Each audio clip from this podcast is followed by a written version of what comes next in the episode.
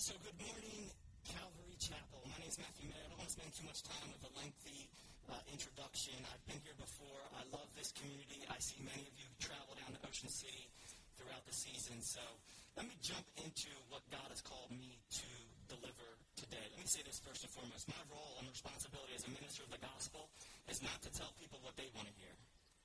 My role is to tell people what God wants them to hear. There's a huge gap between the two today. And my role and responsibility is very simple. I'm here not to give a good talk. I'm here to simply retalk God's talk. And we need to get back to the narrative of biblical correctness, not political correctness.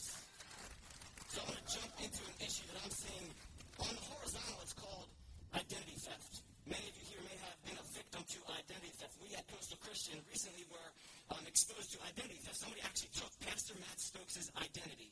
They made an email with his name and sent it to the staff and even some of the people in our community, asking them to purchase gift cards and drop them off at a location, and he would pay them later. Now, a lot of people saw the red flag over that and contacted the staff and said, this didn't sound right. Is it Pastor Matt? We, of course, made an announcement saying, no, it's not Pastor Matt Stokes. Then they went further. They went to the social media world, took his actual picture, and in social media was reaching out to people.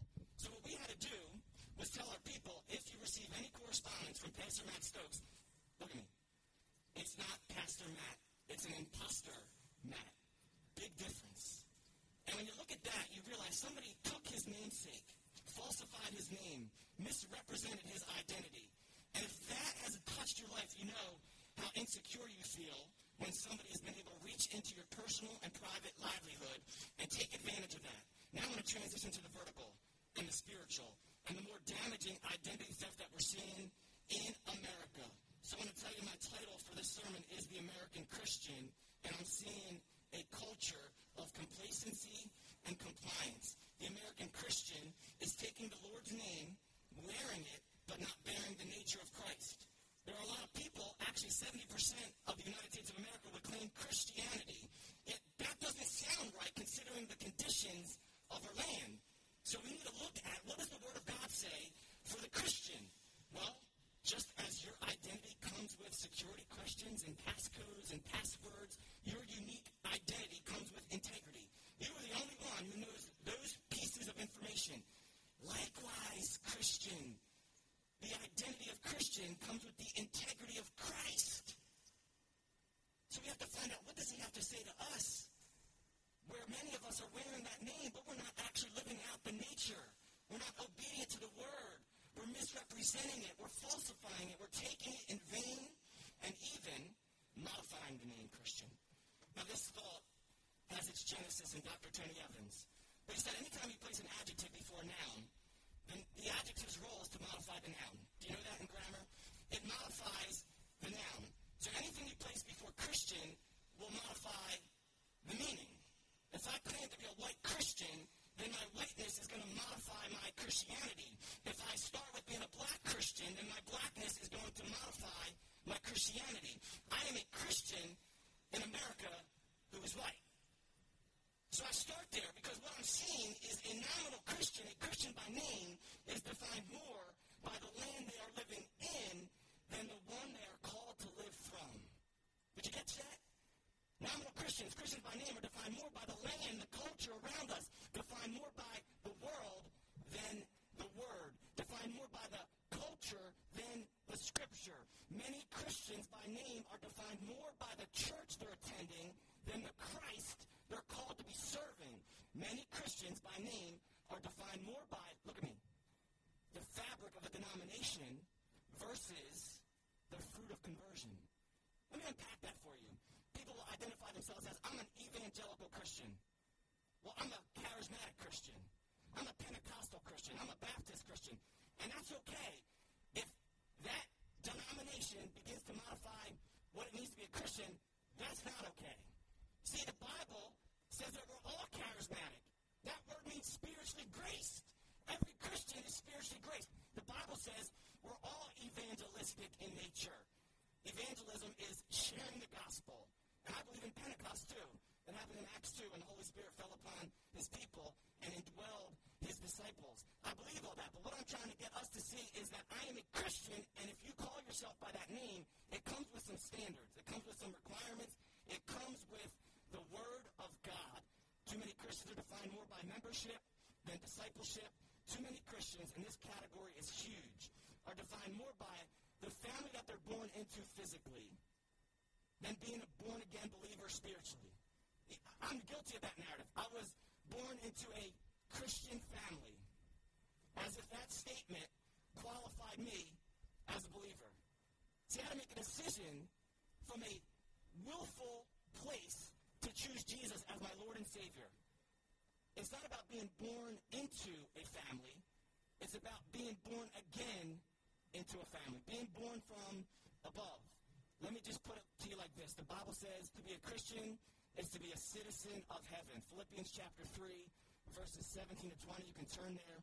He begins, the Apostle Paul, writing to the church in Philippi, reminding them that he wanted to be their example. He said, Brethren, join in following my example and note those who seek to walk as we have walked together in a pattern.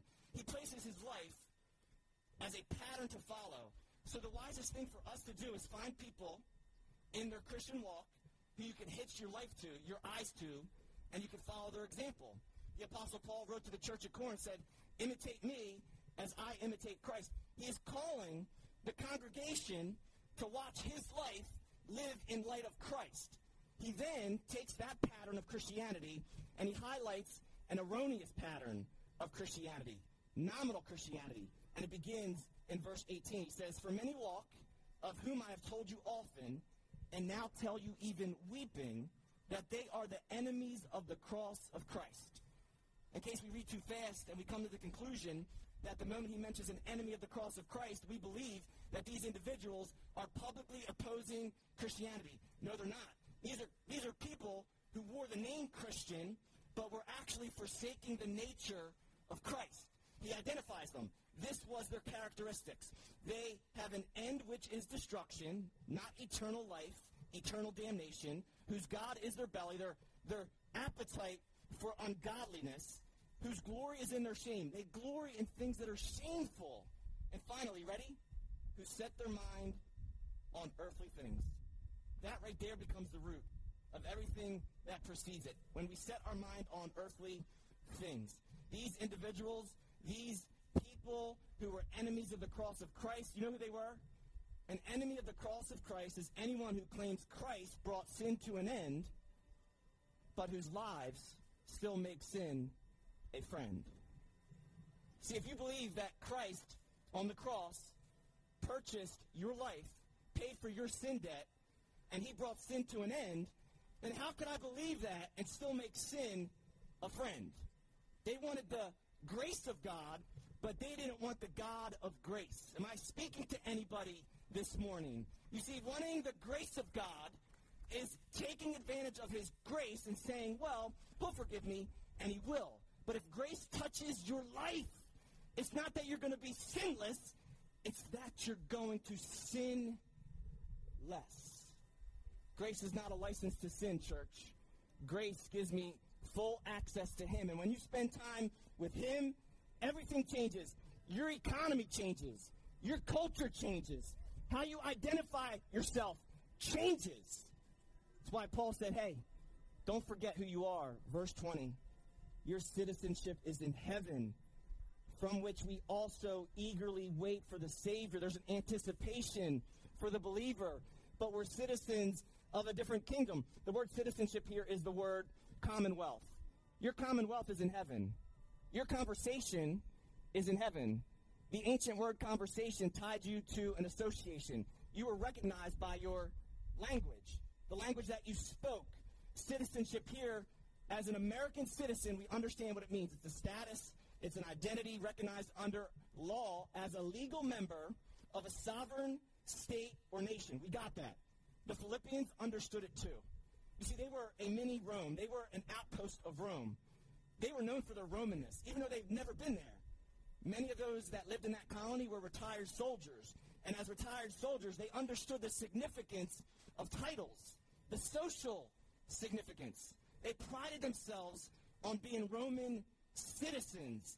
Yet here, Paul is saying, do you understand that concept? Civic duty, representing a kingdom, bowing to an emperor, yeah, you're a citizen of heaven. Your allegiance has completely changed. How you identify completely changes. You are now entitled to certain rights, biblical rights, and you are entrusted with certain responsibilities, biblical responsibilities. Because as followers of Jesus Christ out here on this lawn, beneath God's amazing blue sky, we are to be formed by the scriptures, not the culture. My love and my loyalty comes from the Word of God. And this next point may sting for some of us. Look at me. The Bible is my Constitution, not the American Bill of Rights. And I'll be the first person to say we are to exercise our religious liberties. We can gather on the lawn on a Sunday in June and worship our King and praise his holy name because we have religious liberties. But what I'm saying is that there is coming a day where we will no longer have those liberties in America. And you need to know not the Bill of Rights, you need to know your Bill of Rights, what the Bible says. So I spend time in His Word. And I know more about being a heavenly citizen than an American citizen. See, our theology should not be informed by Facebook. Our theology should be formed and informed by getting face to face with this book. When I spend time in the Word of God, it influences me. It shapes the way I think. It actually controls the way I respond. See, the American Christian, the Christian by name, they're influenced more by the news than the good news. Taking sides with the right or the left or the donkey or the elephant. No, no, no. I'm taking sides with the lion of Judah. I want to know what he has to say about this world. So I, yes, stay informed, but I do not allow any of that information to form me. It is the Word of God that fashions me. It is the Word of God that forms me. It's the Word of God that secures me. It's the Word of God that sustains me. It's the Word of God that becomes my lifeline. If this book in my hand is not your lifeline, why are you surprised when you're swept away by the deception of every headline? This book right here. You know what a lifeline is, right? If somebody goes overboard, they throw out a rope. It's a lifeline. They're treading water. They may drown, and the lifeline offers them salvation. But a more appropriate definition for lifeline is what they connect to an astronaut who leaves the vessel, the spacecraft, and goes into an atmosphere. And without that lifeline, the atmosphere will literally destroy him, kill him. He needs the lifeline to be able to breathe. Notice he's tethered, tethered to the vessel. And as a citizen of heaven, we're tethered to heaven's economy. Same thing for a diver. When he goes beneath the surface into an environment where without that lifeline, he will suffocate. And I don't know about you, but I am not immune to this. When I find myself getting caught up in all the narratives online, I find myself suffocating. I can't breathe. So I have to come back to the Word of God. The Word of God is my oxygen. I spend time in it, and then I can take a breath and recognize that my God is sovereign, He's in control, and I want to know what He has to say to the church. Jesus said it in John chapter 8, verses 31 and 32. He said, Then Jesus said to the Jews who believed in him, If you abide in my word, you are my disciples indeed. If you spend time in my word, if you are tethered to my word, like a vine and its branches, you're connected. This is where you find your sustenance. Jesus says, You will know the truth, and the truth will set you free. We are caught up and entangled by a culture of lies. And to remain silent with the truth only inflames it, only emboldens it. See, God's word will never expire. It is the same yesterday, today, and forever. We see the makeup of God's word in a person. His name's Jesus Christ. And God's word from the beginning should not be altered with, should not be modified, should not be changed. There's a movement that is sweeping our country. It's called progressivism. Progressivism stems from progressive thought, progressive thinkers, progressive leaders. Now, let me just unpack this for you. Progressive thought unhinged from God's word, which is trying to push him out of the public square and even push him out of the church square. Look at me. Don't you dare let them push him out of you, however. See, progressivism at its core has an assumption that human nature can be improved. And by leveraging government, they can impact society and human development. Now, it sounds admirable and honorable, it sounds cute, but we know at the core of humanity is rebellion and wickedness. And it's only the Word of God that can transform the soul. The Word of God needs to be what we lead with. Why? Because progressive thought from a degenerate heart only produces ungodly onslaught. God's Word is the truth. Romans chapter 3, verse 4. Let God be true, and everyone else a liar. See, God's word is timeless and timely at the same time. It transcends and it transforms. It's timeless because it does not change. It's timely because it has the power to bring change. So I lead with the word. As Romans chapter 12, verse 2 says, this is the believer's DNA. Do not be conformed to the world, but be transformed by the renewing of your mind. Do not let the world squeeze you into its mold. Do not let the world fit you into its mold. You cannot be conformed to the world and transformed by the word at the same time. Can't happen. The word of God calls us to choose. Make a decision. Who are you loyal to? What side are you on? And that's like a statement that today, where we're actually invited to take sides, and every side has its divisiveness, and I want to stand with the Lord. I want to be infused by his perspective. I want to see how he sees humanity. I want to understand how he governs righteousness, equity, and justice. I want to start with him. So I look into the Word of God. Thank you for the seven people that appreciate the Word of God.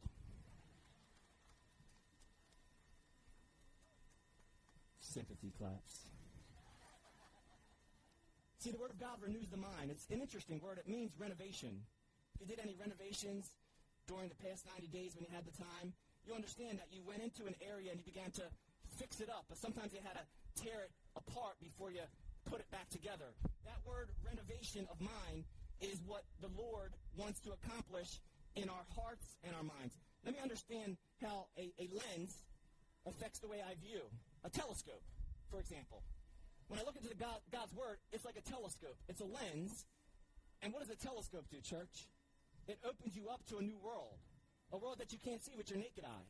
And when you look into the telescope of God's Word, it brings things that are far, near, and it makes things that are blurry clear. And it actually affects my mind, and how I think affects how I act. This is very simple. Here's a litmus test for us to know whether or not your mind is renewed by the word. If your mind doesn't mind the world's lewd, crude, and rude point of view, then chances are your mind is not renewed. Let me say that again. If your mind doesn't mind the world's rude, lewd, and crude point of view, chances are your mind is not renewed. Now, when I say that, I'm not talking about being offended by the world. Too many people are offended by everything, no matter what you say. I'm not talking about being offended by it. We shouldn't. We shouldn't be surprised. I'm talking about not getting numb to it, not allowing your conscience to be numb to it. You see, a renewed mind sees the world with new eyes. And with a new mind, I do mind what I allow into my mind. It's Psalm chapter 119, verse 37. It says, Turn away my eyes from looking at worthless things and revive me in your word. Turn away my ears from listening to worth, worthless things and revive me in your way. If I go first, I will admit, actually, recently my wife and I got into a series on Netflix, and of course, this is their attempt the first several episodes seem clean. You fall in love with the characters. You're hooked. You begin binging. By episode five or six, they'll insert something that throws you off. A sexual scene in the name of a love affair. And in the next episode, they take it further. See, they have the hook out there. They've baited you in. And now, Christian, do you continue watching? Do you continue saying, oh, that's my show? Game of Thrones? 13 Reasons Why. all these other shows? Does your mind mind what you're exposing your eyes and your ears to? I can listen to a song today from my past. I could watch a movie today that I enjoyed back in the day. And I'm watching it. I love this movie. And then I realize, with new eyes, I can't believe I thought this movie was clean. And I turn it off. Because I don't want that filth in my house. Because as for me and my house, I'm a citizen of heaven. I'm going to serve the Lord. See, an unchanged mind is the sign of an unchanged heart. I'm going to let that actually land. An unchanged mind, if I am still held shackled by stinking thinking, that's the sign of an unchanged heart. And the cross of Jesus Christ is the only power that can transform that heart and that mind. It gives you a new mold, a new mold that fits with the Lord, a new mind that focuses on things above.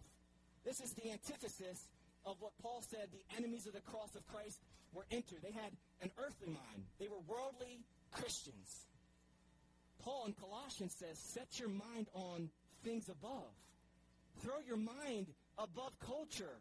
The Word of God will transcend it. Let it form you and fashion you. It is only the Word of God that can bring lasting and meaningful change.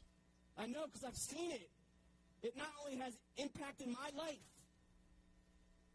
but when I was in jail for almost five years in a system that's broken, where they try to rehab men and women, they try to offer reform to behavior.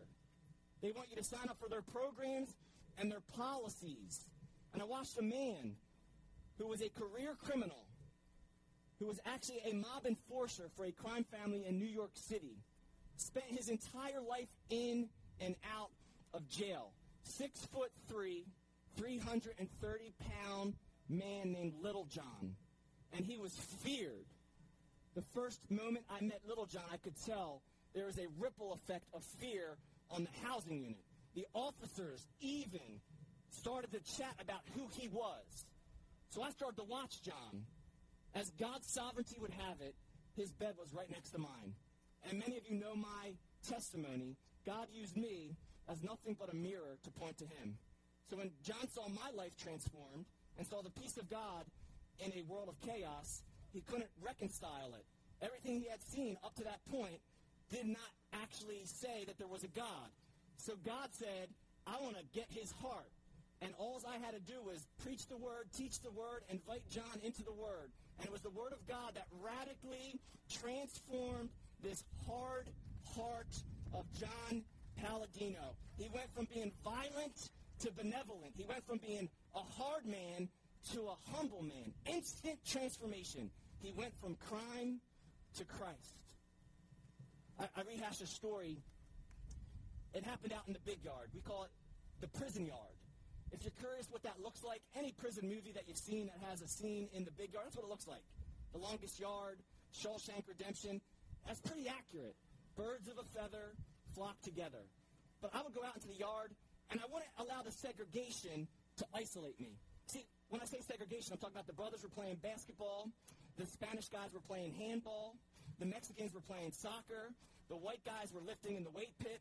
The older generation was playing bocce, no exaggeration.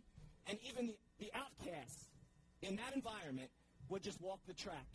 So each day I would choose a different activity. I'd be on the ball playing with the brothers. I'd go play soccer. I'd run the Mexicans through drills. I would show them the gospel in the way that I was loving. I'd walk the yard with the outcast. I'd play handball with the Spanish. I'd work out in the weight pit with the whites. Why am I telling you that? I'm telling you that because Paul said, and that's the biblical narrative, though I am free from all men, 1 Corinthians chapter 9, I have made myself a servant to all that I might win the more. That day in this yard, the warden calls me over. One thing you don't ever want to be seen doing in prison is talking to a corrections officer, let alone the warden. You barely saw the warden. Yet this day he comes out into the cage. I had to stand three feet behind a line. He called me by my first name. The warden rolled with an entourage, a lieutenant, a sergeant, and petty officers. And he comes to the gate, and in front of all my peers, he says, Hey, Maddie. Maddie, come here. Now everybody's stopping. Now I'm walking over. I don't know what he's going to say to me. Thank you, Jesus, that he decided to speak loudly so everybody could hear. He says, I just want to tell you something. I want you to know that I appreciate the work that you're doing with Little John. Let me, let me stop that because as a former professional soccer player, I used to train kids, and one of the things mom and dad would say to me after a training session, and they, Coach Matt, we just want to thank you for the work that you're doing with little Johnny here. And I understood what that meant in that context. Now let's go back to the prison context. The warden says, I want to thank you for the work that you're doing with little John. And then he said this, the qualifier to the statement. He pointed at his actual peers and the inmates, and said, because if these bleepity bleeps knew who he was, they won't even look him in the eyes. I remember thinking, who is Little John? Is he Hannibal Lecter? Like, what, what, what's up with this guy? But what the warden was affirming was what he heard about John's transformation. He was basically saying, this guy's present looks nothing like this guy's past. And he wanted to affirm it. And I remember rejoicing and going, that's not my work. That's God's work. That's the Holy Spirit at work. That's the Bible at work. So I want to work the Bible because the Bible works. Can you hear me in the back? See, therefore, if anyone is in Christ, they are a new creation.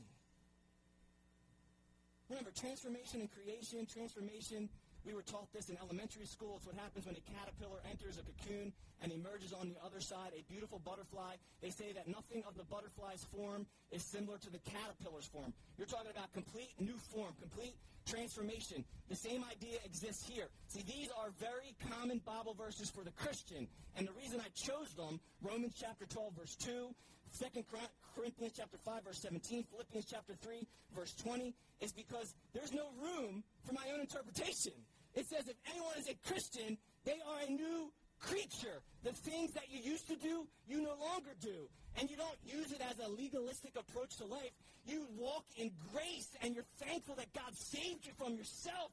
That's what the blood accomplishes. And I'm calling the Christian community in this country back to the cross, back to understand who you are. You are a citizen of heaven. And if you're wondering why I'm so passionate, it's because when this word gets inside of you, everything changes. And you can't help but to tell people about it.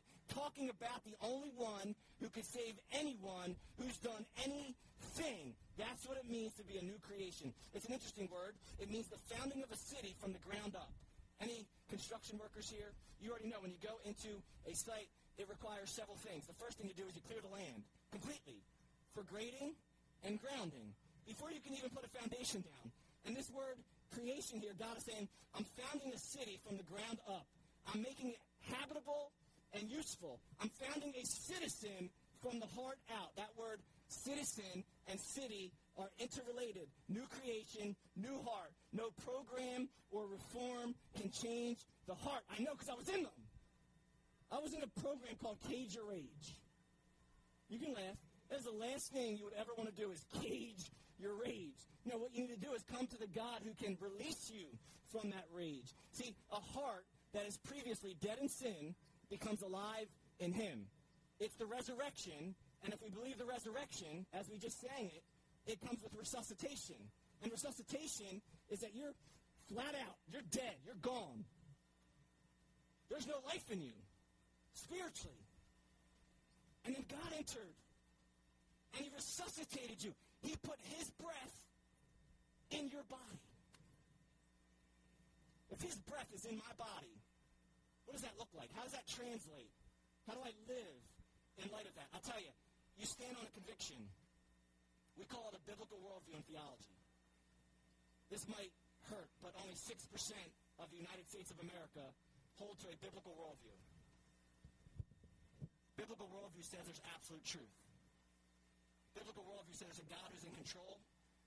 There's a God who gave us his son Jesus, who became Savior of sin. And then when you receive him, you have eternal life, and then you tell people about the gospel, and there's a real enemy who's attacking and trying to steal and destroy that mission. That's a biblical world view. And only 6% of our country holds to that. And we wonder why the climate of America is one of contamination, pollution, sexual immorality, and confusion. Christians at? Where are the believers? With a new conviction, I'll tell you what that does. A conviction within, I will not be compliant without. When there's a conviction within, which means you respond to the world above you, you are anchored by the Word of God within you. You don't let the world around you fit you into its mold. You become like Daniel, who was a teenager in a foreign land. To the young ones here, they took Daniel from his homeland and put him into exile in Babylon. And Babylon's first attempt was physical isolation, remove you from what you once knew. And then mental indoctrination, trying to influence these young minds to be like their minds. And Daniel said, no. Though I'm in Babylon, and America right now is Babylon. If you are in Babylon, you do not have to let Babylon live inside of you. When the Word of God occupies all the space in your heart and mind, there's no room for the world. Daniel chapter 1, verse 8 and 9 tells us how Daniel did this. It says, But Daniel purposed in his heart that he would not defile himself with the portion of the king's delicacies, nor with the wine which he drank. To reject the king's foods was to reject the king himself, punishable by death or prison. Yet we see Daniel's heart here. It says he chose in his heart, he purposed in his heart not to defile himself. And what I want to say before I read the rest of the verse, when you choose not to move away from your conviction, you leave room for God to move upon your situation. Some of you guys going back to public schools, I get it. Secular colleges, I get it. I've been there. I've done that. I want to encourage you. Whatever that looks like, whatever mandates or restrictions are in place, keep in mind, when you hold and toe the line of biblical conviction, you leave room for God work in your situation. The moment you compromise and look more like the world than the Word, that's the moment God can't work, can't move, won't move, can't. So I'm calling this assembly to search your own heart and ask yourself, where are you loyal? Who is your God? Do you know him? Daniel did not move away from his conviction. God moved upon his situation. Daniel's convictions were not built on a culture. Daniel's convictions were built on Christ. And you may have felt like these past 90 plus days have kind of watered down the momentum that you had previously. And I just want to say this because the arguments and the debates are real. From the beginning of this thing, you saw the news, the arguments behind is church essential or non-essential? You want to know why I didn't move? And I'm a minister of the gospel. I work at a church. You want to know why I didn't move? You want to get caught up in that? Should we open our doors? When should we open our doors? How do we navigate it? You want to know why? Because Jesus settled whether or not the church was essential or non-essential in the Bible. When he said, the gates of Hades cannot prevail against my church, he made a statement, there's no matter what you do, this church is going to keep moving forward. If you've relegated your church to a building, then you've missed God moving in your being. God is about removing the crutches of Christianity and comfort. And the lesson that he's taught me in these past 90 days, Matthew, get comfortable in the uncomfortable. Know who you are in me. Understand my narrative. Lead with the gospel. Do justly, Micah 6 8. Love mercy, but walk humbly with your God.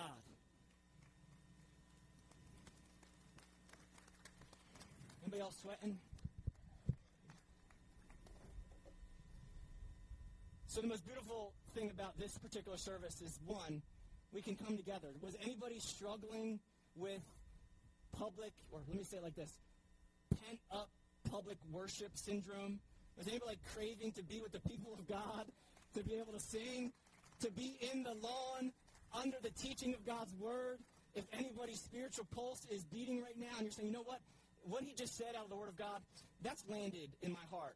And it could go both ways you could need a, a renewal of that, that, conviction, or you could make a decision for the first time to give your life to Jesus because you were raised in a Christian household, but you never actually gave your life to Christ.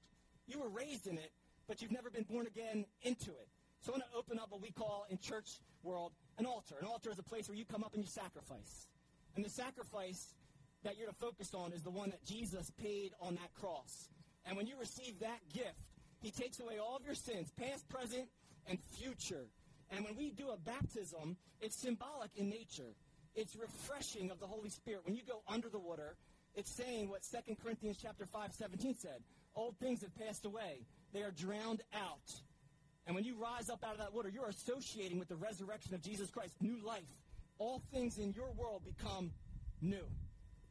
So I want to invite anybody at this particular time, if you feel called to get baptized, this assembly would love to celebrate you.